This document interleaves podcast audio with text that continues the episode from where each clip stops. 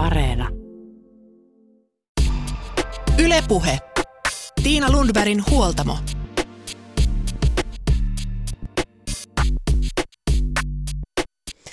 Vuodenvaihteessa treeniinto iskee. Joulukuu on mennyt kiireessä ja joululämpimien patojen ja suklaarasioiden äärellä. Uusi vuosi tarjoaa mahdollisuuden lähteä puhtaalta pöydältä lenkkipolulle, hiihtoladulle, säbätreeneihin tai punttisalille. Huoltamolla suunnitellaan tänään elämäntapamuutosta.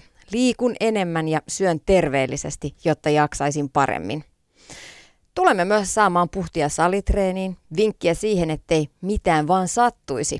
Kolme nelikymppinen ei ehkä jaksa enää samalla tavalla kuin vielä parikymppisenä. Näin toteaa urheilulääkäri Pippa Laukka.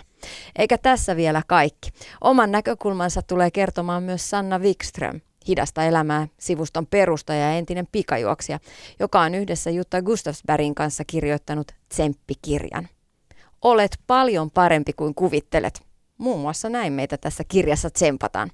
Minä olen Tiina Lundberg. Tervetuloa kuulolle. Yle Puhe. Ensimmäisenä tavataan personal trainingin uranuurtaja Riku Aalto. Hän on toiminut valmentajana, kouluttajana ja luennoitsijana liikunta- ja hyvinvointialalla pian neljännes vuosisadan.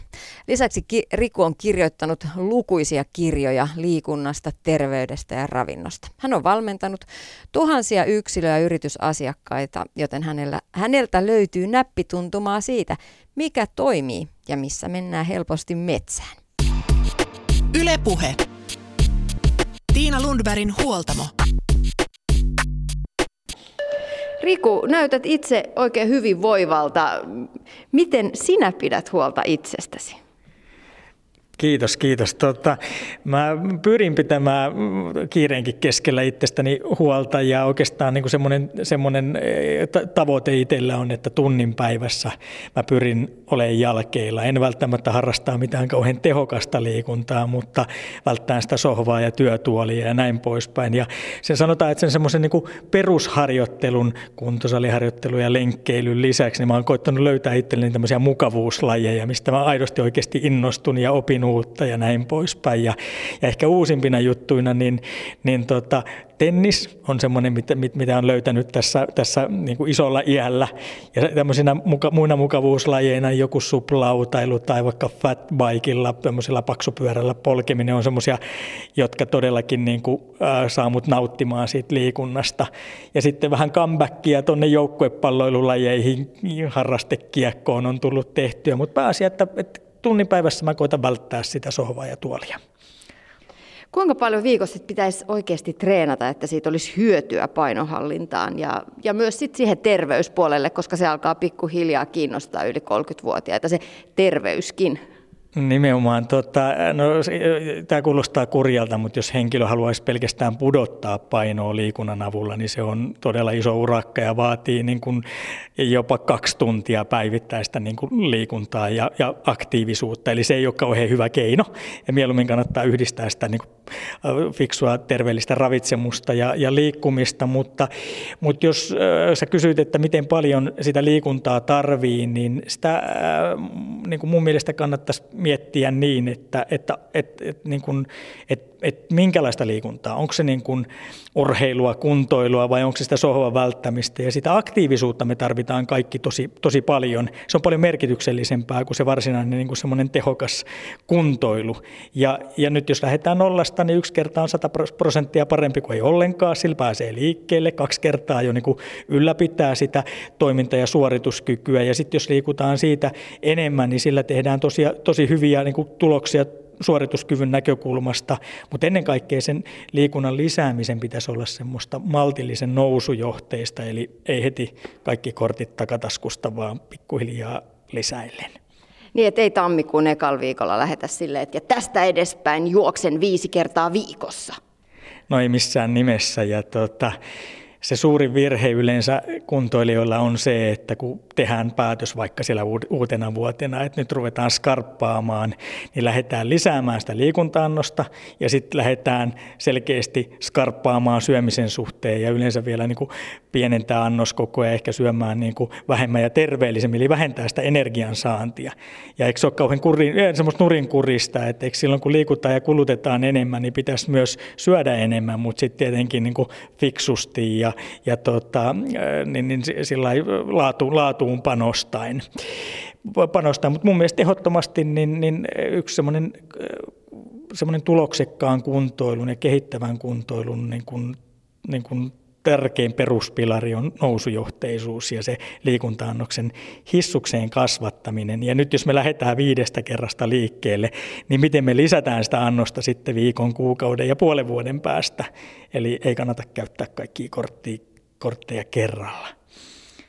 No jos nyt sitten liikuntakärpänen puraisee, niin millä tavalla kannattaisi harjoitella? Mä mietin sitä, että ehkä se pelkkä lenkkeily ei kokonais, kokonaisessa kuvassa riitäkään, vaan ehkä myös lihaskuntoharjoittelu täytyisi olla mukana, mukana jotta sitten kroppa voisi kokonaisvaltaisesti vähän paremmin. Niin millä tavalla rytmittää sitä harjoittelua viikon mittaan? Ja kuinka paljon punttisalia, kuinka paljon lenkkiä vai olisiko se sitten hiihtämistä talvella? No tuohon voisi todeta, että toinen työhän on toisesta lomaa, eli tuota, se, että se harjoittelu on, on monipuolista ja, ja kuormittaa sitä sydänverenkiertoelimistöä, sitä, sitä, sitä hapenottokykyä ja lihaksistoa ja sitten tulee myös sitä lihashuoltoa ja ehkä sitten sitä niin kuin semmoista motoresistikin haastavaa tämmöistä tasapainokoordinaatio tota, niin, niin tavoitteista harjoittelua, niin se olisi tosi hyvä juttu. Ja simppeli, simppelein ehkä tämmöinen ohjelmointimalli olisi se, että joka kolmas harjoite olisi tämmöinen aerobinen kestävyyttä kehittävä, sitten olisi lihaskuntoa harjoittava ja sitten olisi ehkä tämmöinen niin huoltava tai sitten tämmöinen niin motorisesti kuormittava vaikka joku pallopeli tai ryhmäliikunta tai joku tämän tyyppinen treeni. Se on semmoinen simppeli, simppeli malli. Ja tietenkin sitten missä ne tavoitteet on, jos ne on lihaskunnossa, niin sitähän kannattaa silloin tuota painottaa ehdottomasti, jos ne on siellä kestävyyspuolella painohallinnassa ja näin poispäin. Sitten enemmän sitä aerobista, aerobista liikuntaa, että siitä sitten voidaan lähteä säätämään, säätämään ja skarppaamaan. Niin mä jostain luin semmoisen vinkin, että voisi mennä niin kuin 222 systeemillä, että olisi kaksi kertaa viikossa tämmöinen aerobista kestävyyttä harjoittava harjoitus, sitten kaksi lihaskuntoharjoitusta ja kaksi huoltavaa, eli, eli venyttely- ja kehohuoltoharjoitusta. Niitä voi myös yhdistää toisiinsa, eli ei tarkoita sitä, että kuusi kertaa viikossa pitäisi treenata, vaan niitä voisi tehdä yhdessä. Miltä tällainen kuulostaisi, Riku Aalto? No sehän on ihan hyvä, hyvä malli, ihan, ihan toimiva, toimiva malli. Ja tuota, itse mä niin peräänkuuluttaisin sitä, että, että okei, että, että oli se malli mikä hyvänsä, niin se kantaa hetken aikaa. Sitten siihen, siihen harjoitteluun täytyy tehdä jotain muutoksia, saada kropalle uusia ärsykkeitä ja mielelle, mielelle myös. Ja jos sitä määrää nyt sitten nostetaankin niin kuin nousujohteisen maltillisesti, niin myös sitten siinä, siinä harjoittelussa kannattaa tehdä muitakin, muitakin semmoisia niin selkeitä, selkeitä muutoksia kroppaa pitää ärsyttää uudella tavalla, jotta se sitten niin kuin kehittyy ja saavuttaa sen uuden niin kuin harjoitusohjelman tai kuormituksen tason. Ja tuommoinen 2-2-malli toimii, toimii ihan kivasti, kivasti tota hetken aikaa. Mutta näkisin itse, että, että tota, noin kahdeksan viikon, sanotaan, että kahden kolmen kuukauden välein tuommoisella peruskuntoilijalla, niin olisi hyvä pistää pakkaa vähän uusiksi ja, ja ohjelma, ohjelma uusiksi, eli sitten 222 jako ei enää välttämättä skulaa. No miten me sitten muutetaan parin kuukauden päästä sitä ohjelmaa? No tota, sit, sitähän voi muuttaa monella tavalla, tavalla ja tietenkin ne omat tavoitteet on se, niin kuin, se mm, niin kuin, navigaattori tai se, se tota maali, minkä, minkä mukaan niitä muutoksia tehdään, mutta, mutta yleensähän kuntoilija ajattelee niin, että kun mä, mä tota päivitän kunto-ohjelmaa, niin että aina pitäisi tehdä joko niin kuin enemmän, kovempaa tai kurjemmin, jotta mä pääsen niin kuin tavoitteisiin, niin loppuviimein kropalle riittää hyvinkin pienet muutokset siellä harjoitusohjelmassa. Ja tota, nyt jos ajatellaan vaikka saliharjoittelua, niin aina ei tarvitse niin lisätä kuormaa ja lisätä sarjojen määrää tai lyhentää palautuksia tai tehdä jotain niin kuin semmoista, joka nostaa sitä harjoittelun tehoa, vaan se riittää, että tehdään asioita vähän eri tavalla.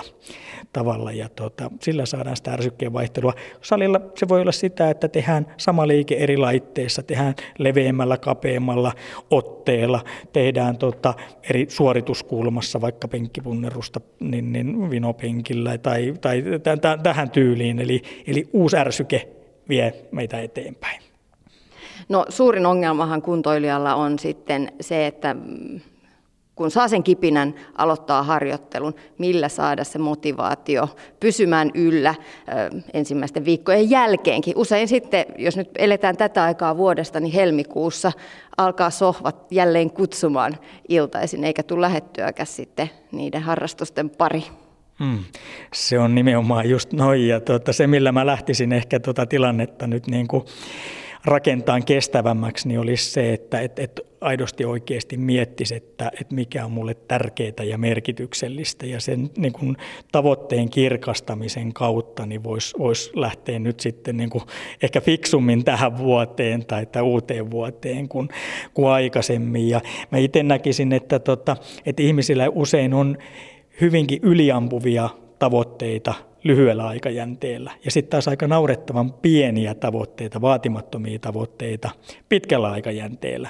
Ja nyt jos me lähdettäisiin miettimään sitä meidän tavoitetta niin, että, että pohdittaisiin sitä, että, että onko tämä tavoite nyt oikeasti mulle merkityksellinen, onko tämä tämmöinen arvopohjainen, eli, eli, eli aidosti semmoinen koskettava, onko tämä mun ihan oma tavoite vai onko tämä joku median luoma tai jonkun niin ulkopuolisen tahon luoma, luoma tavoite vai, vai oikeasti saako tämä mut niin kuin syttymään, innostumaan, innostumaan, niin silloin kun se tavoite tulee oikeasti sieltä niin kuin syvältä ja, ja, ja innostaa, niin se kyllä tekee niin kuin todennäköisemmäksi sen, että, että mä tota, pysyn suunnitelmassa. Mä paasasin jo tuosta nousujohteisuudesta, niin mun mielestä silloin kun lähdetään kuntoilun suhteen skarppaamaan, niin aina pitäisi lähteä liikkeelle siitä, oikeastaan siitä, että ne ensimmäiset toimenpiteet lisää mun energisyyttä eikä vähennä sitä. Eli nimenomaan ei niin, että lisää liikuntaa ja vähemmän syömistä, vaan ensin pitäisi lähteä katsomaan, että onko mulla ylipäätään niin energiaa työpäivän jälkeen lähteä liikkumaan. Ja ehkä ensimmäinen toimenpide, mitä mä skarppaisin kuntoon, olisi unilepo ja palautuminen, ne on terveyden perusta. Ja jos sä oot väsynyt ja jos sä et oikeasti ole palautunut edellisistä harjoituksista, niin se seuraava harjoitus voi viedä sua vaan vähän niin kuin syvemmälle. Skarppaisin ehkä siinä pikkusen. Sen jälkeen miettisin toisen toimenpiteen, joka antaa mulle lisää energiaa, ja se on ravitsemus tsekkaisin, että saanko mä riittävästi, riittävän, niin kuin syönkö mä riittävän säännöllisesti, onko mulla sitten vielä energiaa työpäivän jälkeen lähtee, lähtee liikkumaan vai onko mä ihan kaput sen, sen tota, työpäivän jälkeen kun skarpataan vähän sitä syömisen säännöllisyyttä, monipuolisuutta, sitä terveellisyyttä, terveellisyyttä ja tota energiapitoisuutta, niin sitten meillä on oikeasti mahdollisuus lähteä kuluttaa energiaa. Ja ekaksi mä lähtisin skarppaamaan siinä energian kuluttamisessa ylipäätään niin kuin aktiivisuuden lisäämistä. Tsekkaisin, että onko tämä mun arki pelkkää istumista. Me suomalaiset itse asiassa, me istutaan keskimäärin tuommoinen yhdeksän tuntia seitsemän minuuttia. Nukutaan yössä seitsemän tuntia ja muutama minuutti päälle toi suhde, jos saataisiin kiepautettua vähän niin kuin toisinpäin, niin vitsi kun sillä olisi jo niin kuin kansanterveyttä ja yksilön terveyttä edistävä, edistävä vaikutus. Miettisi, että, että kumpi on niin kuin tärkeämpää se, että mä liikun vaikka kolme kertaa viikossa tunnin, eli, kolme tuntia vai se, että mitä mä teen niiden muiden 165 tunnin aikana, mitä viikossa, viikossa mulla on käytettävissä, niin kyllä se vaan on tärkeämpää, että mä teen niitä pieniä aktiivisia valintoja arjessa. Ja oikeastaan sitten niin kuin vasta se neljäs karppauksen kohde on se kuntoliikunta. Ja siinä kuntoliikunnassakin niin mä lähtisin sillä nousujohteisen maltillisesti lisäämään sitä liikunta-annosta. Ja mulla on ollut aina semmoinen valmennusfilosofia, että kuntoliikunnan lisäämisessä lähde ensin liikkeelle lisäämällä liikuntakertoja viikkoon. Yhdestä kahteen, kahdesta kolmeen, kolmesta neljään, jopa viiteenkin, mutta pidän ne liikuntasuoritteet tosi semmoisena mineinä, semmoisena vaatimattomina, ja jos lähet liikkeelle ja tuntuu pahalta ja ei huvita ja on kelijua, niin oikaise ja pääasia, että lähdet taas seuraavana päivänä versus, että sä vedät itse ihan piippuun, ja seuraavana päivänä se lähteminen ei vaan niin kuin kerta kaikkiaan onnistu. Ja sitten kun sä oot saanut niitä liikuntakertoja sinne viikkoon, niin lähde sitten sen jälkeen lisäämään pikkusen kestoa, jokaiseen liikuntaharjoitukseen ja sitten taas ehkä sinne seuraavaan päähän. Eli keston kautta tuo sitä tehoa ja vasta sitten sen jälkeen, kun sä oot saanut niin kuin juurrutettua tietyn määrän harjoitteita, joka on sulle sopiva määrä, ja saanut ne ehkä puolen tunnin tunnin mittaisiksi, niin sitten on vasta se tehon aika. Me yleensä sorrutaan siihen, että me lähdetään sieltä tehopäästä liikkeelle. Se ei ole kivaa, se on itse asiassa aika stressaavaa ja kaikin puolin tarvitaan paljon itsekuria ja sitten se loppuu se homma. Nyt sitten kun verrataan sitä tavallista kuntoilua aloittavaa henkilöä ja vaikka huippuurheilijaa, huippukestävyysurheilijaa, niin se, mitä me voitaisiin oppia sieltä kestävyysurheilijalta on se, että hänen treeniannoksestaan 80 prosenttia on tämmöistä hyvin maltillista tehosta, tämmöistä sauvakävelyä ja, ja tota, vael, vael, vaellus- tai patikointityyppistä liikuntaa. Ja vaan parikymmentä prosenttia on sitä tehointervalliharjoittelua ja tehokkaita treenejä sali, salilla ja tämmöisiä oikein vauhtiharjoitteita. Mutta mitä tekee aloitteleva kuntoilija? Niin jos mä nyt sanon, että, että 80 prosenttia on niitä supertehokkaita harjoituksia siihen hänen kuntotasoon nähden ja 20 prosenttia matalatehoisia, koska ei jaksata treenata tehokkaammin, niin eikö se ole hirveän nurinkurista kuitenkin, kun vertaa näiden niin kuin, tota, henkilöiden sitä, sitä kuntotaustaa? Se on aivan totta. Palataan tänne Riku Aallon pakeilla aivan kohta, mutta tässä välissä saadaan Sanna Wikströmin tsemppivinkit. Tsemppiä tarvitaan siinä vaiheessa, kun pitäisi lähteä salille tai treeneihin ja ulkona on pimeätä ja märkää ja loskasta. Ylepuhe. Tiina Lundbergin huoltamo. Sanna, sä oot kirjoittanut yhdessä Jutta Gustafsbergin kanssa tsemppikirjan. Millaista tsemppiä olet itse Jutalta saanut?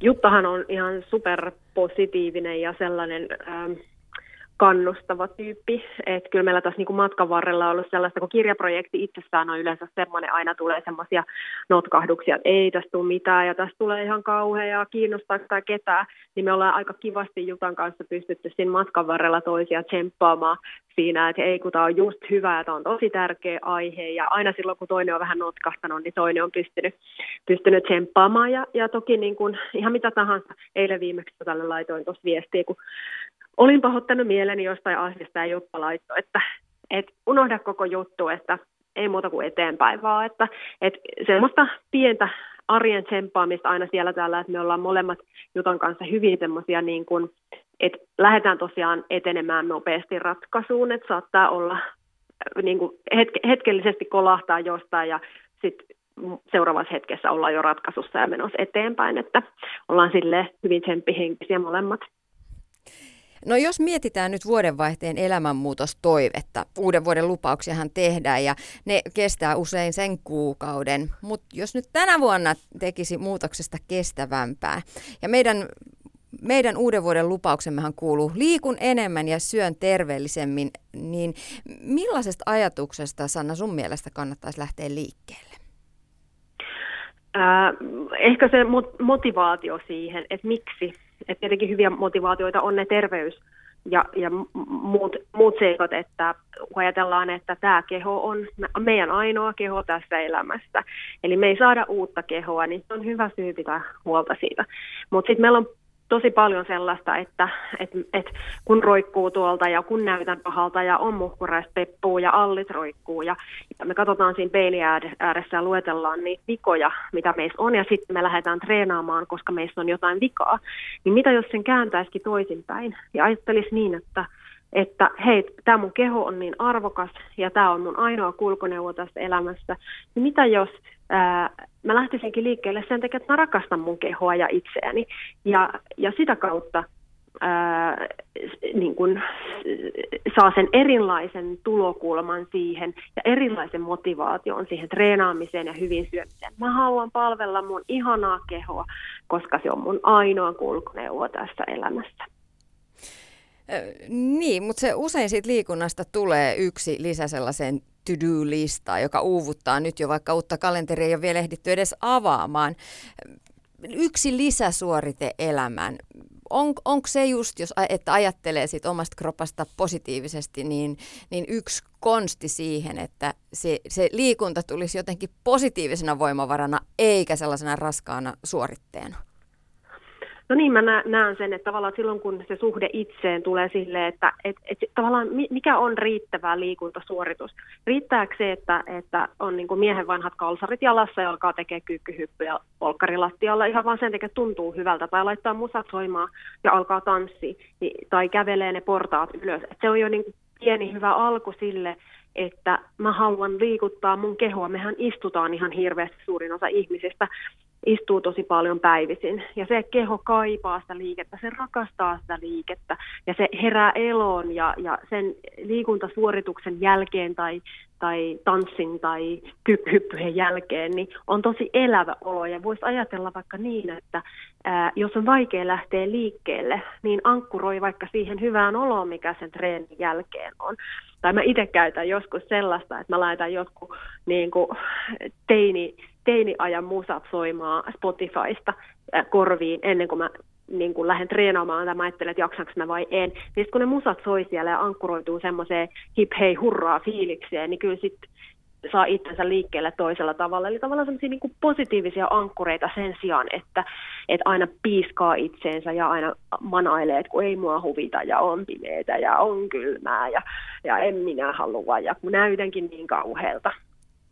Niin, me käytetään aika paljon semmoista negatiivista puhetta, kun puhutaan itsestämme nimenomaan useimmiten ulkonäköön liittyen, että, että nainenhan osaa ja varmasti moni mieskin, niin su- luetella sujuvasti ne kaikki kohdat omassa kropassa, missä olisi vähän korjattavaa ja, ja mihin ei ole tyytyväinen.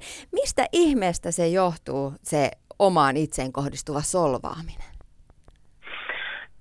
Aika paljon me verrataan omia heikkouksia toisten vahvuuksiin ja me nähdään tosi paljon sellaista ylitrimmattua kuvastoa, kuvia vaikka vaatemainoksia tai naisten lehtiä, jossa on tehty, käytetty Photoshopia ja me, me nähdään Instagram-kuvia ja vaan niitä kaunisteltuja osia muiden elämästä. Ja sitten me aletaan vertaa niitä omia heikkouksia, että, että jos ajattelee, että, että, että niin kuin nyt mä oon kiinnittänyt huomiota siihen, että mulla on nyt muhkuroita pepussa liikaa vaikka. Ja sitten mä kiinnitän siihen huomiota, jolloin mä näen sitä kaikkialla. Mä näen ne kauniit peput, jotka on fotosopattu ja mä näen sitä ja tätä, kun noillakin on näin. Niin tavallaan sellainen vertailu, että mun lähtökohta on nyt tämä ja mun motivaatio lähtee, mistä lähtee ja, ja noiden tilanne on mikä on ja, ja mä voin niin kuin omalta kohdalta sanoa, että mä oon ollut jumppaohjaaja ja mä oon ollut pikajuoksia ennen. Ja vaikka on treenannut ihan hirveän paljon, niin jos se tyytyväisyys itseen ei lähde sisältä, niin, niin ei se sieltä kehon kauttakaan tule. Eli tavallaan aivot oppii koko ajan löytämään niitä asioita, mitä mulla ei ole, jos ne opettaa siihen. Vertailu on ensimmäinen sellainen asia, mistä kannattaa tulla tietoiseksi että, että mä vertaanko mä mui, niin kuin omaa tilannetta muihin, mistä se kuvasto mulle tulee, millainen mun pitäisi olla. Voisiko mä olla onnellinen nyt, ja jos mä oon nyt onnellinen ja tyytyväinen itseäni ja rakastan itseäni, niin mä silloin liikkeelle ja annan keholle liikettä? Armollisuutta omaa itseä kohtaan, sitä, sitähän sinä painotat. Yksi tärkeä näkökulma uuden vuoden lupauksiin ja niiden toteuttamiseen on se, että elämä on täynnä toisia mahdollisuuksia. Et jos et pysy lupauksessa kiinni nyt tammikuussa, niin kokeile uudestaan helmikuussa, vai mitä Sanna Wikström? No just näin, ja, ja jos ei se ala maanantaina, niin se voi alkaa ihan yhtä hyvin tiistaina, ettei tee sille, että, että kun mä en nyt tänä maanantaina päässyt tähän mun suunnitelmaan käsiksi, niin mä aloitan vasta ensi maanantaina, vaan se on, ja, ja pienikin aloitus, jos ajattelee, että nyt mä lähden tunnin lenkille tai tunnin, tunnin salitreeniin, niin, niin se viisi minuuttiakin on parempi kuin ei mitään. Et se täytyy aina muistaa, että aloittaa niin pienestä kuin mahdollista ja aloittaa sen heti eikä vasta sitten, sitten kun tai ensi viikolla tai ensi vuonna tai, tai, tai ensi kuussa. Että aina jokainen hetki on uusi mahdollisuus aloittaa. Ylepuhe. Tiina Lundbergin huoltamo. Näin totesi Sanna Wikström. Lisää liikuntaa ja terveellisempää ravintoa ja puhtia jaksamiseen. Se on meidän uuden vuoden lupaus hahmotelmamme tänään. Vieraana on personal trainereita kouluttava Riku Aalto, fysioterapeutti ja personal trainer itsekin. Sanna puhui tuossa motivaatiosta ja siitä, että pitäisi miettiä, miksi treenaa. Että onko syy se, että oma kroppa näyttää aivan kauhealta, vai siksi, että haluaa hyvää sille omalle ihanalle kropalle, sille elämän ainoalle menopelille. Riku Aalto, millä ajatuksella sinä kehottaisit miettimään mahdollista elämäntapamuutosta? No hyvin, hyvin samantyyppinen on munkin lähtökohta ja ohjeistus. Eli, eli sen oman tavoitteen suhteen niin kannattaa ehdottomasti miettiä, että onko tämä niin positiivinen vai negatiivinen tavoite? Onko tämä niin semmoinen kohti vievä vai poispäin niin kuin työntävä tavoite? Mä tarkoitan sitä, että, että tota, jos mä mietin, että mä, mä vaikka niin kuin nyt tänä, tän, tänä vuonna niin mä aloitan karkkilakon ja mun on pakko liikkua ja mun täytyy tsempata, niin nämä on kaikki tämmöisiä aika negatiivissävytteisiä ja tämmöisiä niin kuin, tota, poispäin työntäviä tavoitteita, kun enemmänkin se tavoite kannattaisi asettaa sillä tapaa, että hei, että mitä hyvää mä, mä saan ää, ja, ja, ja niin kuin nimenomaan suunnata se tavoite semmoiseksi, että se imee oikein kohti ja innostaa ja, ja kannustaa, eli tota, ihan samoilla linjoilla mennään. Sä itsekin tuossa aiemmin sanoit jo, että pitäisi löytää semmoista niin kuin sisäistä motivaatiota siihen treenaamiseen. Mistä se löytyy, se sisäinen motivaatio? Millaisia kysymyksiä itseltä pitäisi kysyä, että löytäisi ne ikään kuin omat lajit ja oman tavan liikkua, että, että se ei olisi median tai, tai jonkun muun muovaava kuva, mitä kohti on menossa? No tota, niitä kysymyksiä, niin kyllä mä ainakin kysyisin nimenomaan sitä, että mikä on mulle oikeasti tärkeää, mikä on mulle merkityksellistä, mikä tuottaa mulle iloa, iloa ja lähtisin sieltä niin kuin omien arvojen pohjalta miettimään myös sitä, että et, et millä tavalla mä niin kuin itseeni panostan. panostan. Jos siellä arvoissa nousee vaikka, vaikka äh, tota, korkealle terveys, no okei, se, siihen on niin kuin helppo, helppo tota, tarttua ja, ja löytää niitä motiiveita, jos sieltä löytyy perhe ja se, että, että mä haluan niin kuin näyttää lapsille myös vähän semmoista, niin kuin, semmoista terveen, terveen aikuisen ja vanhemman mallia ja haluan olla lasten elämässä aktiivisesti mukana siellä pulkkamäessä ja tota, pyörälenkillä ja näin poispäin, niin kyllä ne on mun mielestä semmoisia niin arvoja, jotka, tota, jotka aidosti oikeasti niin kuin koskettaa.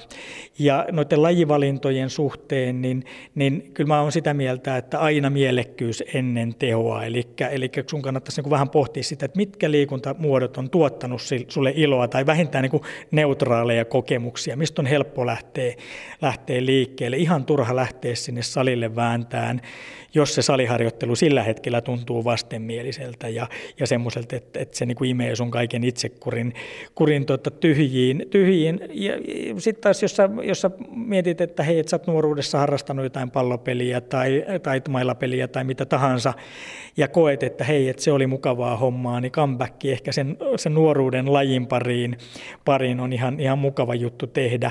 Ja sitten kyllä mä kannustan sitä, että niitä lajeja kannattaa niin kuin vähän sillä tota, niin, niin kokeiluluontoisesti testailla ja, ja vähän harrastaa semmoista laji, lajikokeilemista hyvinkin, hyvinkin ennakkoluulottomasti. Riku Aalto, sä oot personal treenauksen uran uurtajia Suomessa. Jos ajatellaan tämän päivän kenttää, tämän päivän kuvaa, niin kuinka paljon personal trainerin työssä on lisääntynyt se, että ihmiset haluaa apua ja tukea ja vinkkejä ihan koko siihen pakettiin, treeniin, ravintoon ja motivaation, koko elämäntapa muutosprojektiin? Joo, e, erittäin hyvä, hyvä kysymys. Tota, silloin kun mä 90-luvun loppupuolella tota, rupesin personal trainerina toimimaan, niin silloin se tekeminen oli enemmän semmoista kehonmuokkauslähtöstä ja nimenomaan niin kuin kuntovalmennusta. Ja nyt ei enää voi puhua kuntovalmennuksesta, kun se on enemmän nimenomaan tätä rinnalla kulkemista koko tässä elämäntapamuutos prosessissa ja, tuota, ja se työ on muuttunut hirveän paljon enemmän myös, niin kuin sanoit, niin ravitsemus ja tämmöiseksi palautumisvalmennukseksi, mutta siellä se henkisen valmennuksen osuus on kasvanut älyttömästi. Ja tänä päivänä, kun joka toisella suomalaisella on joku elintapasairaus tai kohonnut riski sairastua, niin tänä päivänä ei enää pelkästään se niin kuin semmoinen raivotreeni, niin se ei vaan niin kuin toimi, koska täytyy osata ottaa huomioon niitä, niitä niin kuin sairauden tuomia rajoitteita, rajoitteita niin, niin, niin, niin, eli, eli se työn, kuva on kyllä niin kuin monipuolistunut ja, ja tullut haastavammaksi, mutta toisaalta taas hirveän paljon antoisammaksikin, koska tota, silloin aikanaan se kehonmuokkausvalmennus oli vähän yksitotista. Nyt se tuntuu paljon merkityksellisemmältä, kun sillä oikeasti päästään vaikuttaa niin kuin ihmisten terveyteen ja, ja elämänlaatuun ja, ja elinvoimaisuuteen. Seuraavaksi lähdetään sitten happihyppelylle yhdessä urheilulääkäri Pippa Laukan kanssa. Jos nyt aloittaa treenin, niin mihin asioihin kannattaa kiinnittää huomiota, ettei tule saman tien loukkaantumisia tai yllättäviä rasitusvammoja? Ylepuhe. Tiina Lundbergin huoltamo. Pippa Lauka, kuinka paljon ikä vaikuttaa 30-40-vuotiaana liikkumiseen ja siihen vammariskiin? No kyllä se itse asiassa aika paljon vaikuttaa ja moni on varmaan huomannut sen, että jos sitä 30 aiemmin niin on pystynyt treenaamaan ilman, että on tehnyt mitään lihashuoltoa, niin 30 jälkeen suurimmalla osalla se alkaa vaikuttaa se ikä. Ja kyllä siitä on näyttöäkin, että esimerkiksi jänteiden verenkierto heikkenee 30 ikävuoden jälkeen, joka sitten taas hidastaa niin sekä vammoista toipumista että sitten myöskin sitä, sitä treenaamisesta palautumista. Eli verenkierto heikkenee, hidastuu, palautuminen hidastuu sitä kautta, eli, eli ne, ne kudosvälitteiset toimintamekanismit, niin ne on, ne on vähän hitaampia. Kaikki tapahtuu vähän hitaammin kuin nuorempana. Sitä se käytännössä tarkoittaa, mutta ei se tarkoita sitä, etteikö voisi tehdä silti kaikkea edelleen, mutta pitää vain enemmän kiinnittää huomiota tietysti sitten siihen palautumiseen ja lihashuoltoon. No aika monelle on tuttu se, että ruuhkavuosissa nimenomaan palaa nuoruuden pallopelin pariin ja sitten lihas- ja liikemuistissa on kaava, miten mennään ja miten, miten pelataan ja miten se kroppa liikkuu, mutta sitten huomaakin siinä pelin tiimelyksessä, että se kroppa ei taivu, ei ehdi eikä jaksa ja sitten sattuu niitä vammoja. No joo, kyllä se on ja monilla varmasti tuohon liittyy vielä se, että on ollut pitkä tauko ja sitten on se kuvitelma siitä, että, että tästähän jatketaan, mihin viimeksi kymmenen vuotta sitten jäätiin. Et, et se, on, se on yleensä se, se niin kuin huonoin lähtökohta, että pitäisi aina muistaa se nousujohteisuus, että lähtee liikkeelle varovasti ja e, tarkoittaa sitä, että kiinnittää enemmän huomiota siihen omaan kehoonsa ja niihin tuntemuksiin. Ja toisaalta malttaisi sitten hyvin lämmitellä se kropan siihen liikuntaan ja toisaalta sitten liikunnan jälkeen niin verrytellä ja palauttaa sitten sitä kehoa, kehoa sitten lihashuollon keinoin. Eli siis jos lähtee ihan tavallisestikin lenkille, nyt vaikka nytkin pieni kirpsakka pakkanen on, niin ensin alkulämmittelyä. No joo, kyllä mä esimerkiksi itse niin käytännössä teen niin, että kun mä lähden lenkille, niin mä pyrin siihen, että mä ensiksi vähän venyttelen, semmoisia lyhytkestoisia venytyksiä 50 minuuttia. Ja sitten kun mä lähden liikkeelle, niin aika usein se mulla nyt tarkoittaa sitä, että mä lähden vaikka ihan hölköttelemään. Jos mä lähden juoksulenkille, niin mä lähden eka hölköttelemään. Että ei se välttämättä tarkoita sitä, että pitäisi tehdä ihan jotain muuta kuin mihin, mitä on menossa tekemään mutta yleensä se kuitenkin se helmasynti on se, että kun on niin kauhean kiire siellä ruuhkavuosissa ja on se tunti aikaa, pitää olla tehokas, niin sitten se tunti pitää vetää täysillä alusta loppuun. Et se on se niin kuin perusongelma, eli se, sen kaavan muuttaminen, että siinä olisi sitä aikaa, se 50 minuuttia ennen ja jälkeen, niin se huomattavasti edesauttaisi sitä treenistä toipumista ja myöskin vähentää sitä vamma-alttiutta. Niin ja lopuksi sitten ne venyttelyt. Sieltähän se nimenomaan nipistetään sieltä lopun venyttelystä se, kun tullaan nopeasti kotiin. Okei, en enää ehdi venytellä äkkiä suihkuun. Niin ja sitten venyttelyynkin liittyy paljon semmoista ää, epätieteellistäkin uskoa, että siitä ei välttämättä ole hyötyä ja toisaalta taas sitten venyttelyn tieteellinen näyttökin on vähän ristiriitasta. Et moni kyllä tietää, että venytellä pitäisi, mutta että miten sitten venytellä, niin se on ehkä se haastavampi asia, että esimerkiksi pitkät venytykset ennen treeniä voi olla jopa haitallisia sille, sille kropalle, joka valmistautuu rasitukseen, mutta, mutta se, että jos sen saisi venyttely jotenkin ympättyä siihen kaikkeen muuhun touhuun, että jos ihmisillä on aikaa katsoa telkkarista uutiset, niin samalla voisi esimerkiksi venytellä tai vaikka rullailla niitä lihaksia siinä siinä ää, veny, ve, venytellä ja rullailla ja, ja, ja palautella sitten, että jo se ajatuskin siitä, että sellaista kannattaisi tehdä, niin on hyvä alku. niin sitten voisi olla, että jotain ehkä tekee, ehkä venyttäisi nopeasti ne etureidet. Millaiset venytykset on sitten hyviä treenin lopuksi?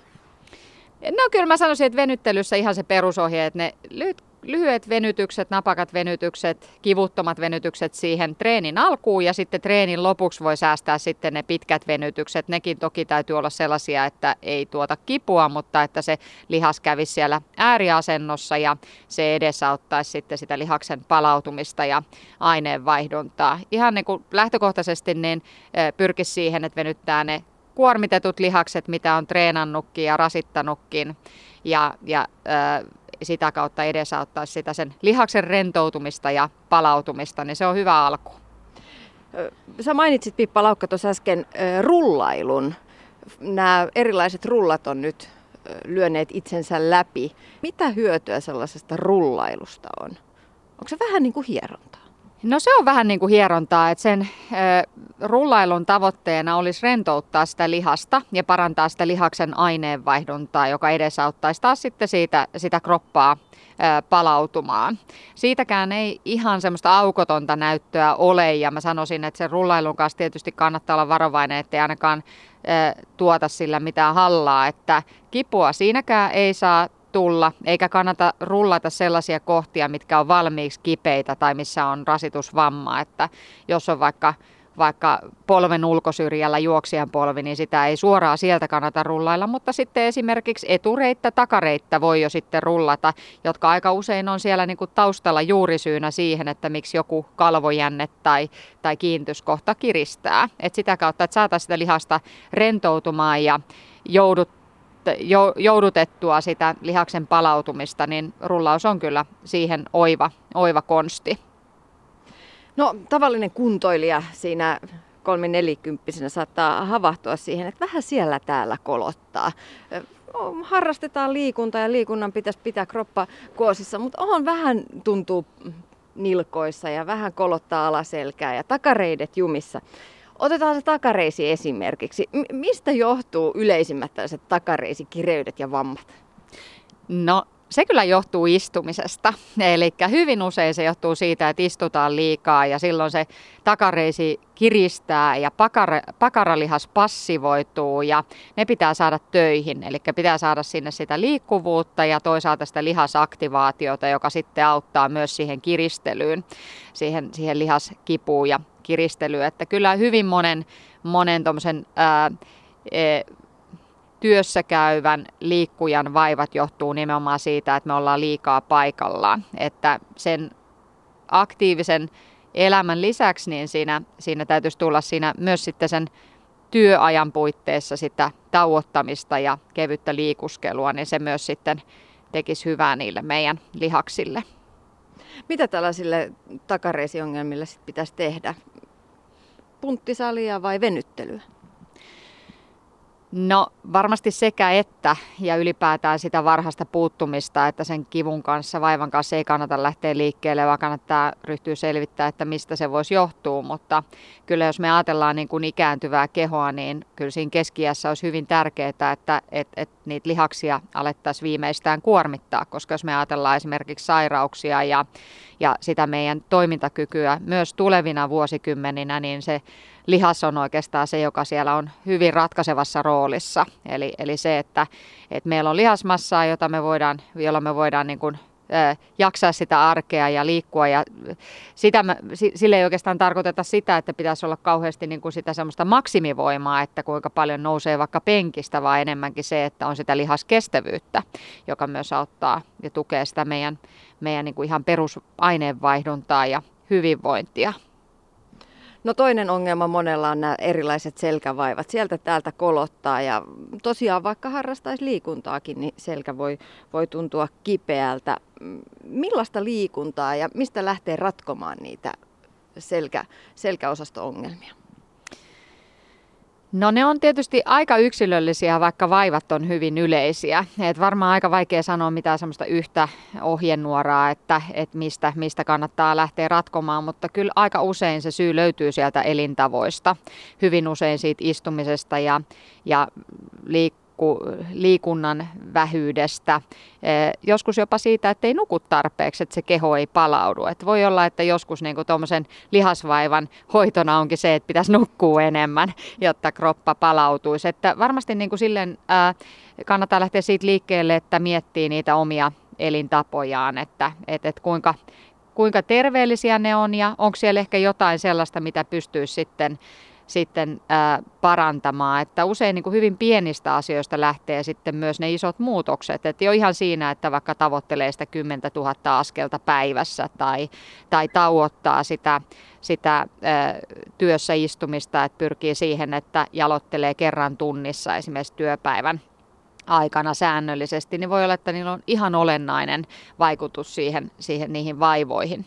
Mutta sitten tietysti, jos ihan niinku semmoista jatkuvampaa vaivaa on, niin tokihan sitä täytyy niinku selvittää, että mistä se voi, voi sitten se vaiva johtua, että et, et, selkävaivat taitaa aiheuttaa semmoisen miljardin euron tulotappiomenetykset Suomessa vuosittain niin sairauslomien ja, ja, ja niin kuin hoitojen myötä ja se on aika iso määrä, se on se yleisin vaiva, minkä takia ihmiset käy lääkärissä, että selkä on kipeä. Ja harvoin siinä itse asiassa syy löytyy varsinaisesti esimerkiksi kuvista, magneettikuvistakaan, vaan se ongelma on nimenomaan siellä niin, sanotu, niin sanotusti toiminnallisella puolella, eli nimenomaan siinä, että miten ne lihakset toimii, miten, miten, minkälainen se ihmisen keskivartalohallinta on ja liikkuvuus. Ja sieltä oikein, oikeastaan usein, usein lähdetään liikkeelle sitten ratkomaan niitä, niitä selkävaivoja ja myös niskavaivoja, jotka on ihmisillä hyvin, hyvin tyypillisiä. Ja kyllä mä sanoisin, että se ratkaisu aika usein löytyy sieltä punttisalilta ja, ja ylipäätään siitä liikunnallisesta aktiivisuudesta, että et, et, et joka, joka sitten monesti auttaa vaivoihin. Että tietysti semmoinen, semmoinen äh, siinä, siinä keino on, että jos, jos joku paikka kolottaa ja, ja, ja ja sitä vaivaa on, niin ehkä kannattaa kokeilla, että miten se liikunta esimerkiksi siihen auttaa. Ja aika usein on niin, että on itsekin huomannut tässä 47-vuotiaana, että niitä semmoisia kolotuksia tulee ja välillä niitä meneekin. Mutta on kokeillut sitten niin kuin just omilla elintavoilla, venytyksillä ja esimerkiksi liikunnalla tai jopa sillä, että vähän kokeilee jotain vähän toisenlaista liikuntaa kuin sitä, että esimerkiksi käy joka kerta vaikka lenkillä. Niin, niin sillä, sillä, jos on niin kuin apua siihen vaivaan, niin hyvin todennäköisesti se on semmoinen, mihin itse pystyy sitten vaikuttamaan ja, ja hoitamaan sen kuntoon. Aktiivisena liikkujana monella tulee mieleen, tai moni ajattelee sitä, että no, että mä nyt tässä juoksen maratoneja ja käyn punttisalilla ja silti kolottaa, että miten se nyt voi se, että kerran tunnissa nousee vaan seisomaan, auttaa minua, koska mähän on ihan hyvässä kunnossa. Se tuntuu jotenkin sellaiselta pikkuruiselta hommalta niin kuin kokonaisuudessa, jos on, mm. on aktiivinen liikkuja ja jopa kuntourheilija.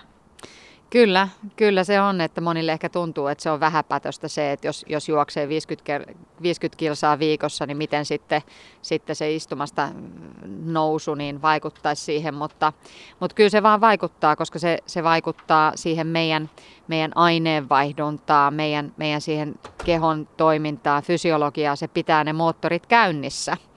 Et, et sitä sanotaankin, että et välttämättä semmoinen niin aktiivinen liikuntaharrastus ei riitä takaamaan kuitenkaan sitä riittävää säännöllistä arjen aktiivisuutta. Ja se on huomattu jopa jo lapsilla, että on huomattu, että ne lapset, jotka harrastaa liikuntaa, niin hekään ei välttämättä saa sitä riittävää liikunta-annosta viikossa, jos ei siinä arjessa tuu sitä semmoista hyvää hyötyliikuntaa ja sitä nimenomaan, että nostaa sen pepun penkistä ja välillä, välillä valitsee sitten, sitten niin kuin apostolin kyydin sen auton asemasta. No vuodenvaihteessa ja aina alkusyksystäkin alkaa se treenibuumi. Jos kylmiltään lähtee vetämään niin, niin sanotusti sata lasissa, voi herkästi rikkoa kroppansa. Millaisia vinkkejä Pippa Lauka annat heille, jotka nyt suunnittelevat tällaista elämäntapamuutosta ja aloittavat kuntokuurin? No varmaan niin kuin kannattaa lähteä siitä liikkeelle, että on rehellinen itselleen, että mikä se oma peruskunto on. Eli, eli jos on pitkä tauko ollut, niin, niin olisi varmasti hyvä tehdä jonkunlainen kuntotesti. Esimerkiksi UKK-kävelytesti tai sitten jos on ollut liikunnallisesti aktiivisempi, niin esimerkiksi Cooperin testi on vallan mainio testi niin mittaamaan sitä omaa suorituskykyä ja niin sanottua kuntoa ja antaa sitten askelmerkkejä siihen liikunnan jatkamiselle. Et, et se on parempi vaihtoehto kuin se, että sitten tappaa sen liikuntainnostuksen yrityksen ja erehdyksen kautta, että lähtee täysillä liikkeelle. Ja, ja se, on, se on monesti se ongelma, että on niitä, niitä semmoisia kuureja ja, ja, ja lyhyitä spurtteja ja elämäntapamuutoksia, jotka ei sitten loppujen lopuksi ole kestäviä. Ja tietysti se, että yksi tärkeä asia ylipäätään miettiä, että miksi liikkuu ja mikä se tavoite on. Ja toki olisi hyvä, että ne tavoitteet olisi nimenomaan sitä hyvinvointia tukevia. Että jollekin se voi olla se, että haluaa juosta vaikka kesällä maratonin, mutta toisille se voi olla se, että ylipäätään jaksaa juosta. Et, et, et se, että miettii se, mikä se oma tavoite on ja tekee lyhyen ajan suunnitelmia ja, ja ottaa siinä huomioon ne arjen aherrukset ja miettii vaikka edellisenä viikonloppuna jo vähän sitä tulevaa viikkoa ja yrittää löytää sinne niitä liikunta ää, niin kuin aikoja sitä liikkumista varten ja toisaalta niin sitten jos on, on, on hyvin kiireinen päivä, niin miettii sitten semmoisena päivänä tai, tai jo etukäteen huomioi sen, että tekee, liikkuu silloin, kun on aikaa myös palautua ja aikaa myös sitten huoltaa niitä lihaksia. Pippa Lakka, oletko itse huomannut omassa treenissä muutoksia, kun ikä on tullut lisää? Olen mä huomannut, että, että olen huomannut varsinkin tässä ihan viime vuosina niin, niin sen, että, että niitä välipäiviä pitää pitää aika tarkasti. Että, että jos aikaisemmin jakso juosta vaikka neljänä tai viitenä päivänä peräkkäin, niin juoksulenkin, tunnin juoksulenkin, niin nyt huomaan sen, että, että et sitten ei vaan palaudu, että lihakset on niin jumissa, että ei pääse portaita ylös, jos on parina päivänä juossu. Ja sitten täytyy itteensä toppuutella, että, että sitten mieluummin, mieluummin käy vaikka kävelylenkille ja kyllä se tuntuu yleensä aika hyvältä, jos vaan malttaa pitää. Et kyllä on, on itse huomannut myös sen ja, ja, ja, ja tota, että ei, ei enää ihan niin, niin nopeasti palaudu. Ja tietysti sen unen merkitys se, että sit jos on väsynyt kroppa ja toisaalta, että jos on henkisesti väsynyt, niin sitten myöskin niin, niin usein se treeni, treeni jaksaminen on huonompaa. Mutta siitä tulee kauhean huono omatunto, kun jättää sen treenin väliin. No joo, toi on, toi on niin kuin meidän suomalaisten ongelma ja sen mä oon kuullut tosi monelta, että moni sanoo, että siitä tulee niin huono omatunto ja, ja sitä meidän pitäisi mun mielestä harjoitella, että, että on puhunutkin tämmöisestä terveestä itsekkyydestä siinä, että miettisi, että mikä ihan aidosti on itselleen hyvää ja, ja se, että, että me luovuttaisiin niistä semmoisista niin ajattelutavoista, mihin me ollaan ehkä opittukin, että aina pitää vetää täysillä ja pitää tehdä se, mikä on määrätty. Totta kai on sellaisia tilanteita, jos on hyvä lähteä esimerkiksi väsyneenäkin kokeilemaan, että miltä se treeni tuntuu. Ja voi olla, että siitä tulee ihan se viikon paras treeni, että, että vaikka, vaikka usein, usein saattaa ollakin se lähtökohta semmoinen, että ei, ei, ei oikein huvittaisi eikä jaksaisi. Mutta, mutta se semmoinen, semmoinen ehdottomuus, niin, niin se ei kyllä myöskään niin kuin palvele sitä, sitä, sitä tarkoitusta liikunnassakaan. Pippa Lauka, jos ajattelet urheilulääkärinä, niin onko mitään rajoituksia, mitään liikuntalajeja, joita kannattaisi vähän tarkkaan miettiä, kun tulee ikää lisää, että joista ehkä voisi luopua? No tätä muuta on kysytty aikaisemminkin ja en ole vielä keksinyt sellaista, että ei ole kyllä, että mä sanoisin, että ikä ei ole este millekään liikuntalajille. Toki sitten niitä yksilöllisiä rajoituksia voi tulla, että jos on ollut vammoja tai, tai, tai jotakin sairauksia, jotka sitten, sitten niin, niin estää, mutta että jos on perusterve, niin ei ole este ää, millekään extreme-lajille tai maratonin juoksulle, että et ne, kunhan ottaa ne yksilölliset rajoitteet huomioon ja sitten tarvittaessa, niin, niin ää, juttelee siitä asiantuntijan kanssa, että onko, onko jotakin terveydellisiä esteitä. Ja kyllä me urheilulääkärit suositellaan, että 40 jälkeen on hyvä myös käydä lääkärin tarkastuksissa ja, ja vaikka ei vaivaa olisi, niin kuitenkin tarkistuttamassa sitten, että onko jotain sellaista, mitä pitäisi ottaa huomioon sitten siinä, siinä omassa liikkumisessaan. Mm, kuinka tärkeää olisi käydä esimerkiksi fysioterapiassa hieronnassa, että tsekattaisiin, että miltä se kroppa tuntuu?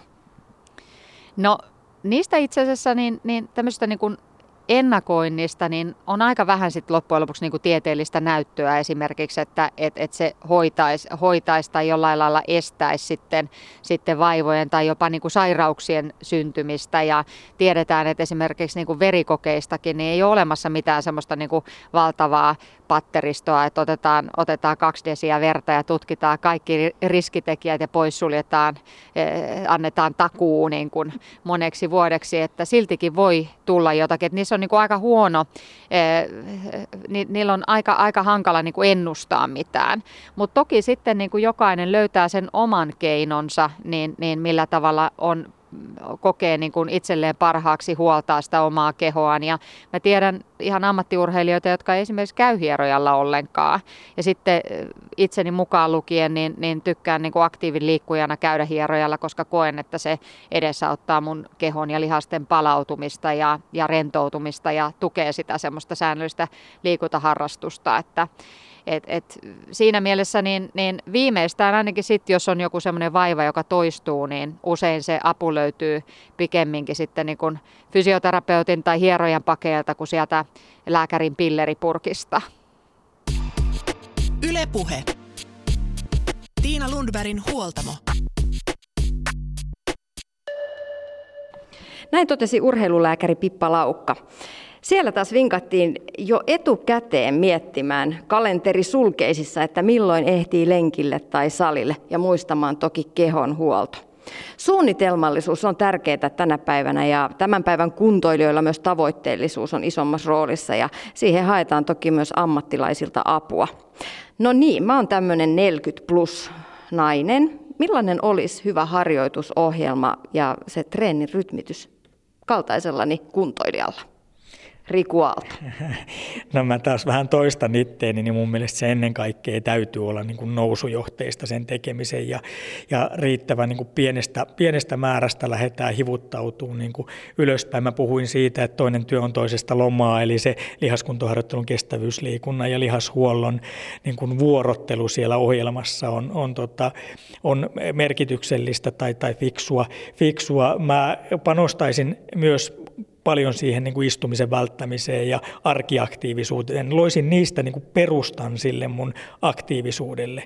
Ja sitten maustaisin sitä aktiivisuutta esimerkiksi nyt vaikka, vaikka tota, parilla aerobisella harjoitteella ja parilla lihaskuntoharjoitteella ja vaikka yhdellä lihashuoltokerralla ja niitähän voi niputtaa, että alkuvaiheessa voi tehdä tämmöisiä yhdistelmäharjoituksia, missä se kestävyys, lihaskunto ja liikkuvuusosuus on samassa, samassa treenissä, jotta nimenomaan sitä määrää pääsee kasvattaa hiljalleen.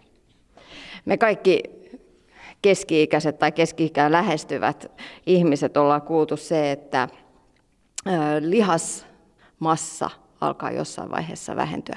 Punttisaliharjoittelua tarvitaan ja lihaskunnosta kannattaa pitää huolta, että sitten on ne lihakset, millä nousta ikäihmisenä ylös, kun, kun, kun kaatuu vaikka jäisellä tiellä.